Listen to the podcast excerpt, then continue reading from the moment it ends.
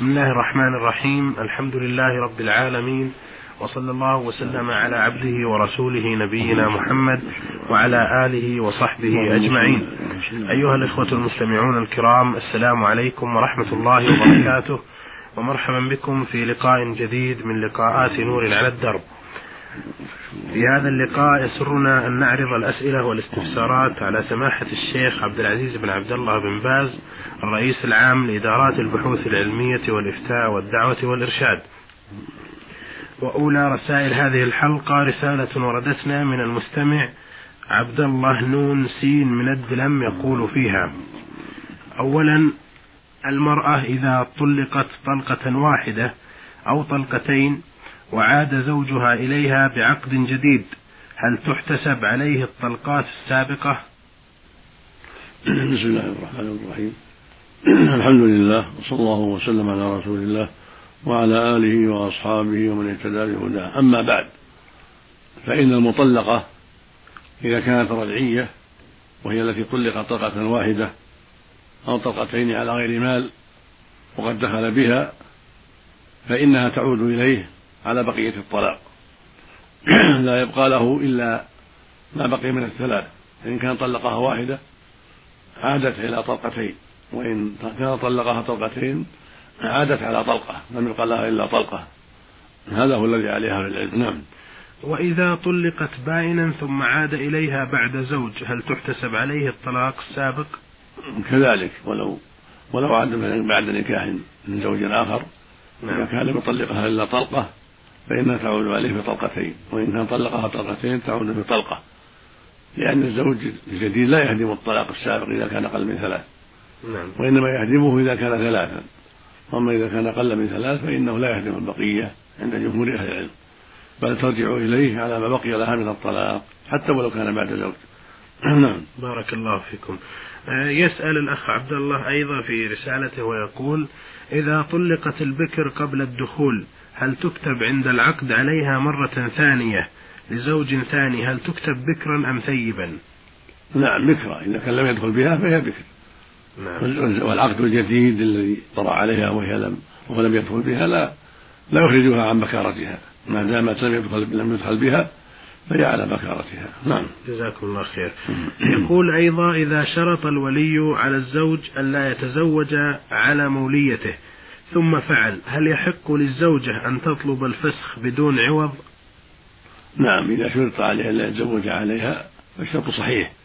على الأصح من أقوال أهل العلم ولها الفسخ إذا تزوج عليها. وإذا رضيت فالحمد لله. نعم. بارك الله فيكم. في آخر رسالته يسأل أيضا ويقول إذا كان الحاج قادما لمدة طويلة إلى منى قبل آه، أيام الحج وبقي فيها إلى نهاية الحج. هل يقصر الصلاة أم ماذا يفعل؟ إذا قدم الحاج قبل عرفة بأيام فإنه يفصل. فإن كان قبل خروجه إلى منى بأربعة أيام فأقل فإنه يقصر كما فعل النبي صلى الله عليه وسلم. فإنه قدم صلى الله عليه وسلم في حجة الوداع في اليوم الرابع صبح في اليوم الرابع من الحجة ولم يزل يقصر حتى سافر عليه الصلاة والسلام.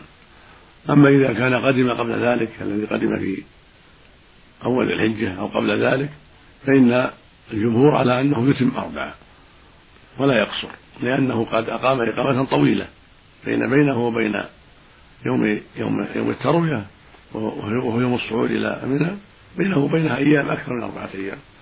فعلى هذا يتم أربعا عند جمهور أهل العلم. نعم. بارك الله فيكم وجزاكم الله خير. يقول أيضا إذا كان الحاج رمى في اليوم الأخير آه، الجمرة الوسطى حصاتين معا والجمرة الأخيرة حصاتين معا هل عليه فدية أم آه، فديتان؟ فدية واحدة الرمي كله.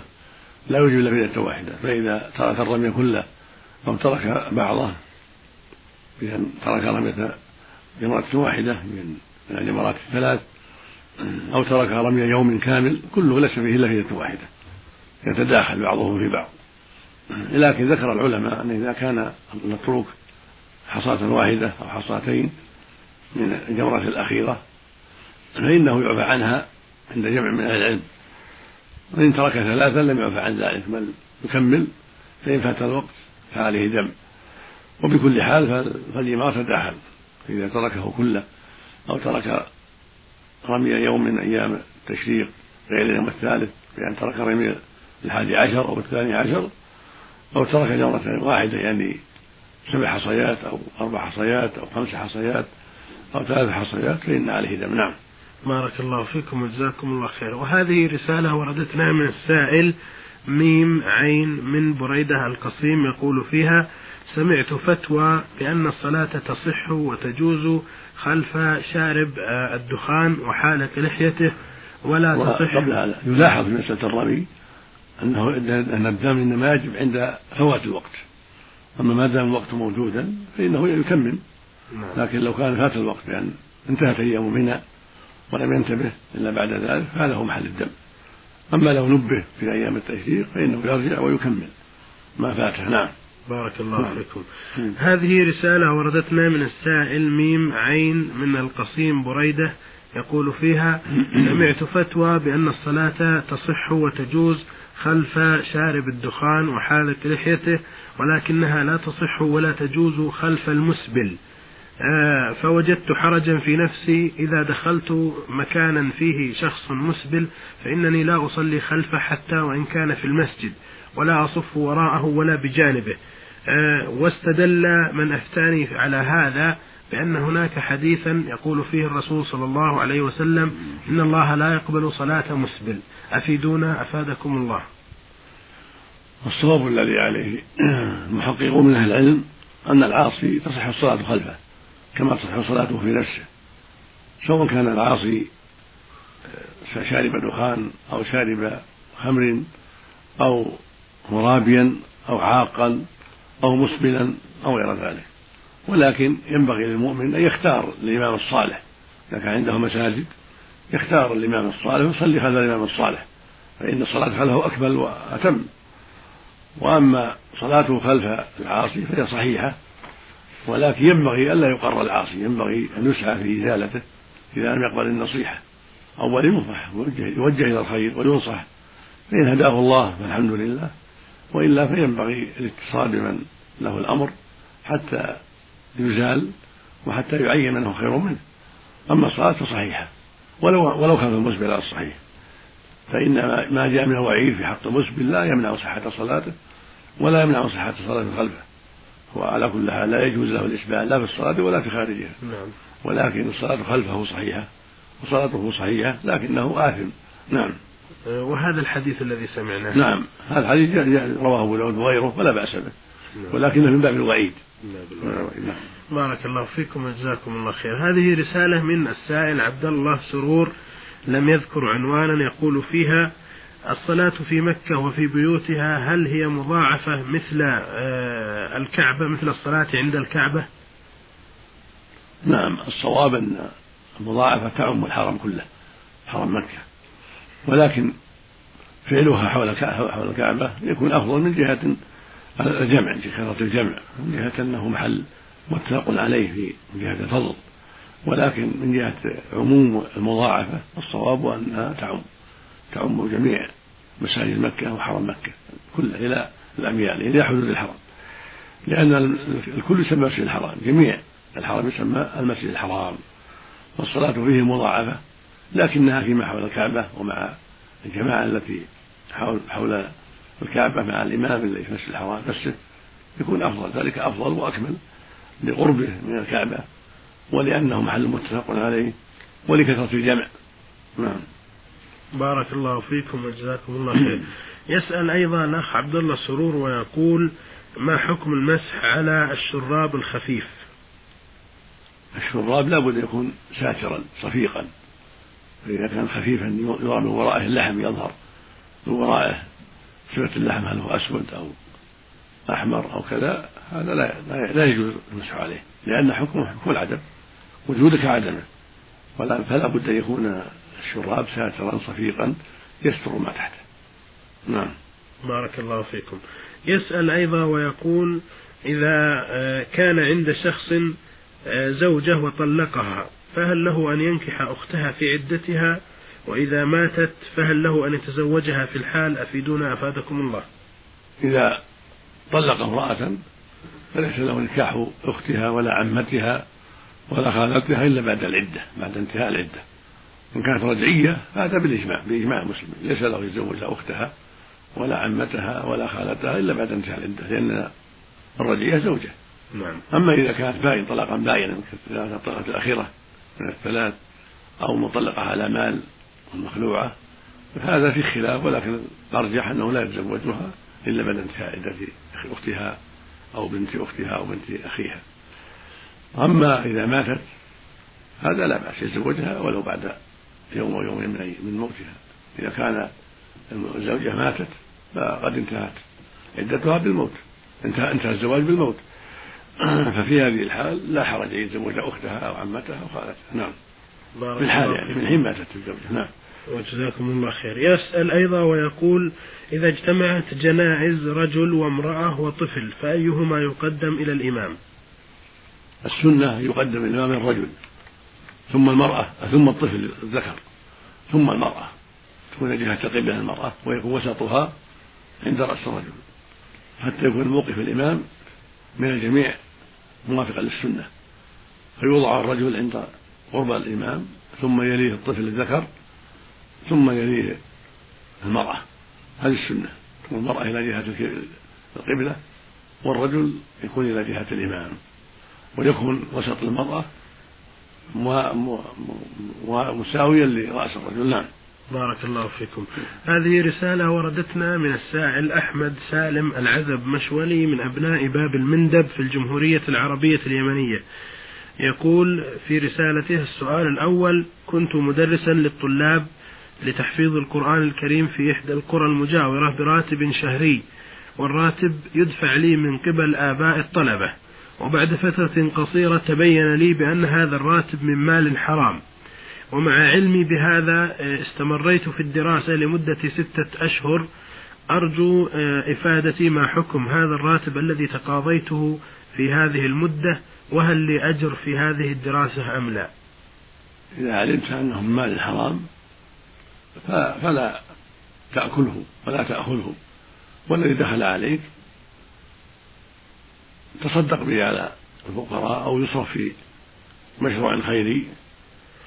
وإن أكلت السابق الذي لم تعلم به فأرجو أن لا يكون عليك شيء لأنك لم تعلم. والله يقول سبحانه وتعالى في المرابي فمن جاءه موعظة من ربه فانتهى فله ما سلف وأمره إلى الله. فالذي دخل عليه قبل أن تعلم أرجو أن لا يكون عليك حرج فيه لأنك لم تعلم وإن صدقت بمقابله سلمت منه فذلك أحبط لك. أما الذي علمته أنه حرام ثم أخذته فليس لك بل يجب عليك أن تخرجه من مالك وتصرفه في بعض وجوه الخير مثل الصدقة على بعض الفقراء ولا تعلمهم بشأنه. مثل صرفه في تعمير بعض الدورات المياه مثل قضاء دين عن معسر عليه دين أو ما أشبه ذلك. ولا تأكله أنت أنك علمت أنه حرام. فلا فليس لك أن تأكله. نعم. بارك الله فيك. وأما أنت فأنت مأجور إن شاء الله على تعليم القرآن ولك أن تأخذ الأجرة على تعليم القرآن من بيت المال أو من الأهالي وأنت على خير إن شاء الله. يقول النبي صلى الله عليه وسلم خيركم من تعلم القرآن وعلمه. ويقول إن أحق ما إن أحق ما أخذتم أجرا كتاب الله. فالمعلم يباح له أخذ الأجرة على الصحيح. ولا حرج عليه وهو مأجور. نعم. جزاكم الله خير. له سؤال ثان يقول فيه عندنا في بعض المناطق الريفية أناس يعتقدون في الأولياء حسب قولهم. فإذا مرض أي واحد منهم يقطعون من من أذن الماعز أو الضان ويقولون يا فلان أي يدعون الميت آه، أن يشفي هذا المريض. ويذبحون الذبائح ويطلبون أحد القراء يقرأ لهم المولد بعد أكل هذه الذبائح. وبعضهم يذبحون في المقابر وبعضهم في بيوتهم. من أجل هذا الولي الميت بقولهم أحيي المريض. وقد التقيت ببعض هؤلاء الناس آه، وعرفتهم أن هذا العمل غير جائز وأن الله هو الضار والنافع وأنه هو المحيي والمميت وهو على كل شيء قدير. فما حكم هؤلاء في هذا الاعتقاد؟ وما حكم الذين يقرؤون لهم الموالد؟ وما حكم من أكل من هذه الذبائح؟ أفيدونا وجزاكم الله خير. هذا عمل خطير وجرم عظيم نسأل الله السلامة. فإن الذبح للموتى الذبح لأصحاب القبور ومن يسمونهم بالأولياء الذبح لهم التقرب إليهم بالدعاء وطلب المدد كله من الشرك الأكبر. فالذي يذبح لأصحاب القبور ومن يسمونهم بالأولياء البدوي والشيخ عبد القادر والحسين وأشباه ذلك يطلبون المدد يطلبون العون يطلبون شفاء المرضى. هذا كله شرك أكبر كله من عمل الجاهلية الأولى عمل قريش وأشباههم في الجاهلية. هذا شرك أكبر والذبيحة ميتة لا يجوز أكلها ولا ولا يجوز إقرارهم عليها بل يجب تنبيههم وإنذارهم وتعليمهم أن هذا منكر وأن هذا شرك أكبر. لأن الله سبحانه وتعالى يقول فلا تدعوا مع الله أحدا ويقول جل وعلا قل إن صلاتي ونسكي ومحياي ومماتي لله رب لا شريك له. والنسك الذبح. فكما أن الصلاة لله هكذا النسك الذبح لله. قال سبحانه إنا أعطيناك الكوثر فصل لربك وانحر. فالنحر لله والصلاة لله. فالذبح للأصنام أو للأشجار أو لأصحاب القبور لطلب المدد منهم أو شفاء المرضى أو ما أشبه ذلك هذا كله شرك أكبر لا من جهة الدعاء ولا من جهة الذبح. فالذي يذبح لهم كالذي يصلي لهم نسأل الله العافية. والميتة تكون حراما والميتة الذبيحة تكون ميتة وحرام لا يجوز أكلها. أما مجرد إقامة المولد هذا بدعة. إذا كان مجرد من إقامة المولد احتفال بالموالد هذا من البدع المنكرة. والرسول عليه السلام يقول من عمل عملا ليس عليه أمره فهو رد ويقول صلى الله عليه وسلم من أحدث في أمرنا هذا ما ليس فهو رد. فالموالد بدعة ومردودة على من أحدثها. لأن الرسول صلى الله عليه وسلم لم يفعل المولد ولا أصحابه لا خلفاؤه الراشدون ولا غيرهم من الصحابة. ولا التابعون لهم بإحسان في القرون المفضلة هذا شيء لا أصل له في الشرع. والواجب على أهل الإسلام تركه لأن الخير في اتباع الرسول صلى الله عليه وسلم واتباع أصحابه والشر في خلاف ذلك. قال تعالى أم لهم شركاء شرعوا لهم من الدين ما لم يأذن به الله. وقال النبي صلى الله عليه وسلم إياكم محدثات الأمور فإن كل محدث بدعة وكل بدعة ضلالة. وإذا كان في المولد دعاء الميت دعاء النبي صلى الله عليه وسلم والاستغاثة بالنبي صار شركا أكبر أما مجرد الاحتفال بالمولد وأكل الطعام والاجتماع على القصائد هذا بدعة منكر لا يجوز. فإذا كان فيه ذبح لغير الله أو دعاء لغير الله كدعاء النبي والاستغاثة بالنبي وطلب المدد أو النصر أو شفاء المرضى صار شركا أكبر. يعني صار هذا الدعاء شركا صار مولد فيه بدعة وفيه شرك. فيجمع المولد حينئذ البدعة والشرك إذا كان فيه دعاء غير الله والاستغاثة بغير الله سواء كان في مولد النبي صلى الله عليه وسلم أو غيره مثل الموالد الأخرى مولد البدوي أو مولد الشيخ عبد القادر أو مولد الحسين أو فاطمة أو غير ذلك.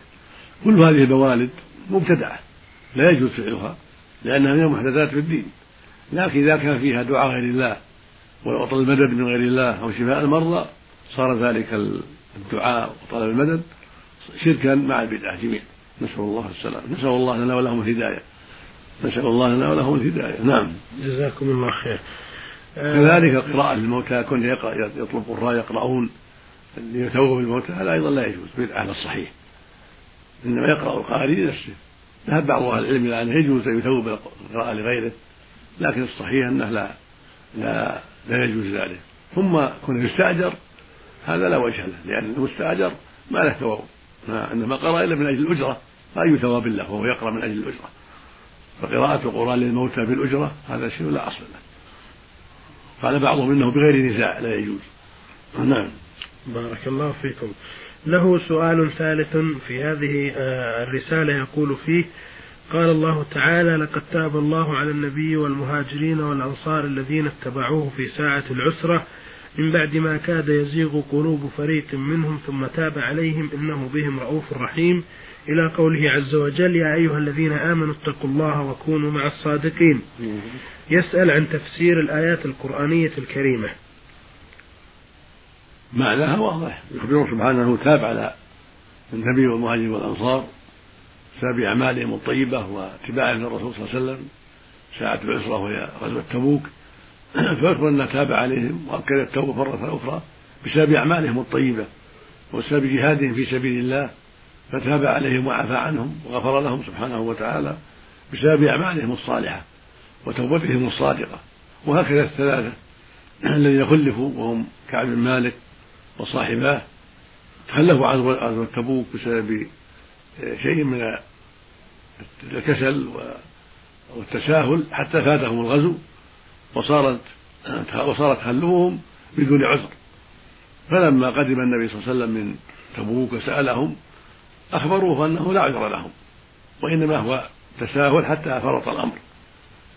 فأمر النبي صلى الله عليه وسلم بهجرهم وعدم تكليمهم حتى يقضي الله فيهم. فمضى عليهم خمسون ليلة وهم مهجورون لا يكلمهم أحد. ثم أنزل الله توبتهم في هذه الآيات في قوله على الثلاثة. فتاب الله عليهم وكلمهم النبي صلى الله عليه وسلم وأمر الناس وأذن لهم بتكليمهم بسبب الصدق. ولهذا قال تعالى اتقوا الله وكونوا مع الصادقين. فالصدق عاقبته حميدة والكذب عاقبته وخيمة. هؤلاء الثلاثة صدقوا وصبروا فتاب الله عليهم وعفى عنهم سبحانه وتعالى. نعم. بارك الله فيكم. يقول أخيرا في هذه الرسالة نلاحظ تناقضا كبيرا بين المسلمين في القول والعمل. فالمسلمون الذين يشهدون أن لا إله إلا الله وأن محمد رسول الله ويعتادون المساجد ويؤدون الفرائض نجد من بعضهم سلوكا يختلف عن سلوك أصحاب النبي صلى الله عليه وسلم. وعندما يسافر أحد من الناس إلى أوروبا التي أصبحت بلا دين بعد أن تركت تعاليم الكنيسة يعود المسافر ويقول لقد رأيت أخلاقا أفضل من أخلاق المسلمين. فبماذا توجهون أمثال هؤلاء وفقكم الله؟ أولا لا يجوز السفر إلى بلاد أهل الشرك. لأن السفر إليهم من أسباب الضلالة ومن أسباب الرجوع عن الدين ومن أسباب سماع شبههم وضلالاتهم وكيدهم الإسلام فربما ضل بأسبابهم وما يلقون عليه من الشبه. فلا يجوز للمسلم أن يسافر إلى بلاد أهل الشرك ولا لقاء بينهم. لما في هذا من الخطر العظيم ولما يلقونه من الشبه ولما يراه من الفساد العظيم هناك من الشركيات والزنا واللواط وسائر المعاصي الكثيرة ربما تأثر بها وزاغ قلبه بأسباب ذلك. ولهذا قال عليه الصلاة والسلام أنا بريء من كل مسلم يقيم بين المشركين. لا ترى أنا راهما وروي عنه صلى الله عليه وسلم أنه قال من جامع المشرك أو سكن معه فهو مسلم. فيجب على المسلم أن يحذر. السفر إلى بلاد أهل الشرك. ولقاء بينهم لا للتجارة ولا غيرها يجب الحذر ولا سيما في هذه الأوقات التي كثر فيها الشر والفساد وانتشر فيها الكفر والإلحاد فينبغي الحذر. اللهم إلا يكون ذا علم وذا بصيرة يدعو إلى الله ويعلم الناس الخير ويرشدهم إلى الحق فهذا معذور لأنه يدعو إلى الله ويظهر دينه فهو نافع هناك وقد يهدي الله على يده جما غفيرا أما الجاهل والذي ليس عنده بصيرة في دينه فهذا يجب عليه الحذر وألا يسافر. أما كونه يغتر بأخلاقهم وأعمالهم هذا من من جملة الفساد الذي يخشى منه. وقد يغتر بهم من جهة ما عندهم من صناعات أو اختراعات أو أشياء أخرى بما بينهم تغر هذا المسكين الجاهل الذي لا يعرف الإسلام ولا أحكام الإسلام. وإنما يعرف بعض المسلمين وبعض المسلمين عندهم أخلاق سيئة عندهم كذب عندهم ربا عندهم زنا عندهم شرب مسكر. ليس كل مسلم متحفظا تاركا لما حرم الله عليه. فقد يغتر هذا المسكين لسافر إلى بلاد الشرك ويرى عند بعض أولئك شيئا من اخلاق دنيوية معيشية فيغتر بها. فيجب الحذر من السفر إليهم والإقامة بينهم ويجب على المسلم أن يعتصم بدينه ويتمسك بدينه ويكثر من قراءة القرآن وتدبر القرآن حتى يعرف دين الله. وهكذا يتبصر في سيرة النبي صلى الله عليه وسلم وسيرة أصحابه الذين هم خير الخلق بعد الأنبياء حتى يعرف أعمالهم الطيبة وسيرتهم الحميدة وجهادهم الصادق. فيعلم أنهم هم, هم أهل الخير وهم القدوة وهم السادة وهم الذي ينبغي التأسي بهم والسير على منهاجهم. وإذا خالفهم من بعدهم من المسلمين في بعض الأخلاق فاللوم على من خالفهم. وتركب طريقهم فعليك يا عبد الله أن تسلك الطريق المعروف الذي سلكه النبي صلى الله عليه وسلم وسلكه أصحابه في الأخلاق والأعمال والسيرة ولا تغتر بمن حاد عن طريقهم من المسلمين أو غيرهم. نسأل الله السلامة. نعم. بارك الله فيكم. هذه رسالة وردتنا من السائل قدري عبد المنعم مصري يعمل بالمملكة. يقول سمعنا في الحديث آه، لعن الله قوما اتخذوا قبور أنبيائهم مساجد. ويحدث في كثير من الأقطار الإسلامية اتخاذ الأضرحة والمقامات لأولياء الله. وعندما ننهى عن ذلك يحتجون بأن قبر النبي صلى الله عليه وسلم موجود بمسجده في المدينة المنورة. مما يحدث عندنا بعض الإشكال أفيدونا أفادكم الله. لا ريب أن الرسول صلى الله عليه وسلم قال لعن الله اليهود والنصارى اتخذوا قبور أنبيائهم مساجد قالت عائشة رضي الله عنها يحذر ما صنعوا. رواه الشيخان البخاري في الصحيحين. وقال عليه الصلاة والسلام ألا وإن من كان قبلكم كانوا يتخذون قبور أنبيائهم وصالحيهم مساجد ألا فلا تتخذوا مساجد فإني أنهاكم عن ذلك. خرجه مسلم في صحيحه. وهذه الأحاديث وما جاء في معناها كلها واضحة في تحريم اتخاذ المساجد على القبور. أو الصلاة عندها أو القراءة عندها أو نحو ذلك. ولكن بعض الناس قد تشتبه عليه الأمور ولا يعرف الحقيقة التي جاء بها المصطفى عليه الصلاة والسلام فيعمل ما يعمل من البناء على القبور المساجد عليها جهلا منه وقلة بصيرة. وأما ما يتعلق بقبر النبي صلى الله عليه وسلم فلم يدفن في قبر المسجد صلى الله عليه وسلم. الرسول صلى الله عليه وسلم دفن في بيت عائشة. ثم وسع المسجد في عهد الوليد بن عبد الملك في اخر القرن الأول فادخلت الحجره في المسجد وهذا غلط من الوليد لما ادخلها قد انكر عليه بعض من حضره من هناك في المدينة ولكن لم يقدر انه يرعوي لمن انكر عليه فالحاصل ان قبر النبي صلى الله عليه وسلم كان في البيت في بيت عائشه رضي الله عنها ثم ادخلت الحجره في البيت في المسجد بسبب التوسعه فلا حجة في ذلك ثم إنه من فعل الأمير امير المؤمنين عبد الوليد بن عبد الملك وقد أخطأ في ذلك لما أدخل في المسجد. فلا ينبغي لأحد أن يحتج بهذا العمل. فالذي فعله الناس اليوم من البناء على القبور واتخاذ المساجد عليها كله منكر مخالف لهدي النبي صلى الله عليه وسلم. الواجب على ولاة الأمور من المسلمين إزالته أي بلد فيها ولي أمر من وراء المسلمين الواجب عليه أن يزيل هذه المساجد التي على القبور وأن يسير على السنة وأن تكون القبور في الصحراء بارزة ليس عليها بناء لا قباب ولا مساجد ولا غير ذلك. كما كانت القبور في عهد النبي صلى الله عليه وسلم في البقية وغيره بارزة ليس عليها شيء. وهكذا قبور الشهداء شهداء أحد لم يكن عليها شيء. الحاصل أن هذا هو المشروع تكون القبور باردة ضاحية ليس عليها بناء كما كان في حال النبي النبي صلى الله عليه وسلم وعهد السلف الصالح. أما ما أحدثه الناس من البناء فهو بدعة ومنكر لا يجوز إقراره ولا التأسي ولهذا وقع الشرك لما وجد العامة والجهال القبور المشيد عليها المساجد والقباب والمعظمة والمفروشة والمطيبة ظنوا أنها تقضي حوائجهم وتشفي مرضاهم وتنفعهم فدعوها واستغاثوا بها ونذروا لها فوقع الشرك نعوذ بالله من أسباب ذلك فالغلو في القبور كله شر. ولهذا قال عليه الصلاة والسلام إياكم والغلو في الدين فإنما أهلك من كان قبله في الدين. نسأل الله السلامة والعافية. نعم. جزاكم الله خير. يسأل في رسالته ويقول زوجتي مقيمة معي في السعودية وتريد أن ترسل صورتها لوالدتها بمصر لتطمئن عليها. وقد سمعت فتوى بأن التصوير بآلات التصوير حرام. فهل هذا من الضرورات التي تبيح المحظورات؟ ليس هذا من الضرورات ليس لها أن ترسل صورتها إلى أمها ولا إلى غير أمها. وليس هذا ضرورة. تكاتبها تكلمها بالهاتف. والحمد لله. أما إرسال الصورة فلا لا يجوز نعم. بارك الله فيكم. أيها الأخوة المستمعون الكرام بهذا نأتي إلى ختام هذه الحلقة والتي استعرضنا فيها رسائل الإخوة.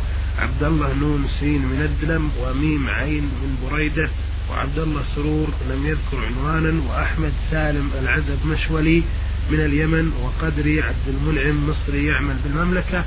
نشكر لسماحة الشيخ عبد العزيز بن عبد الله بن باز إجاباته.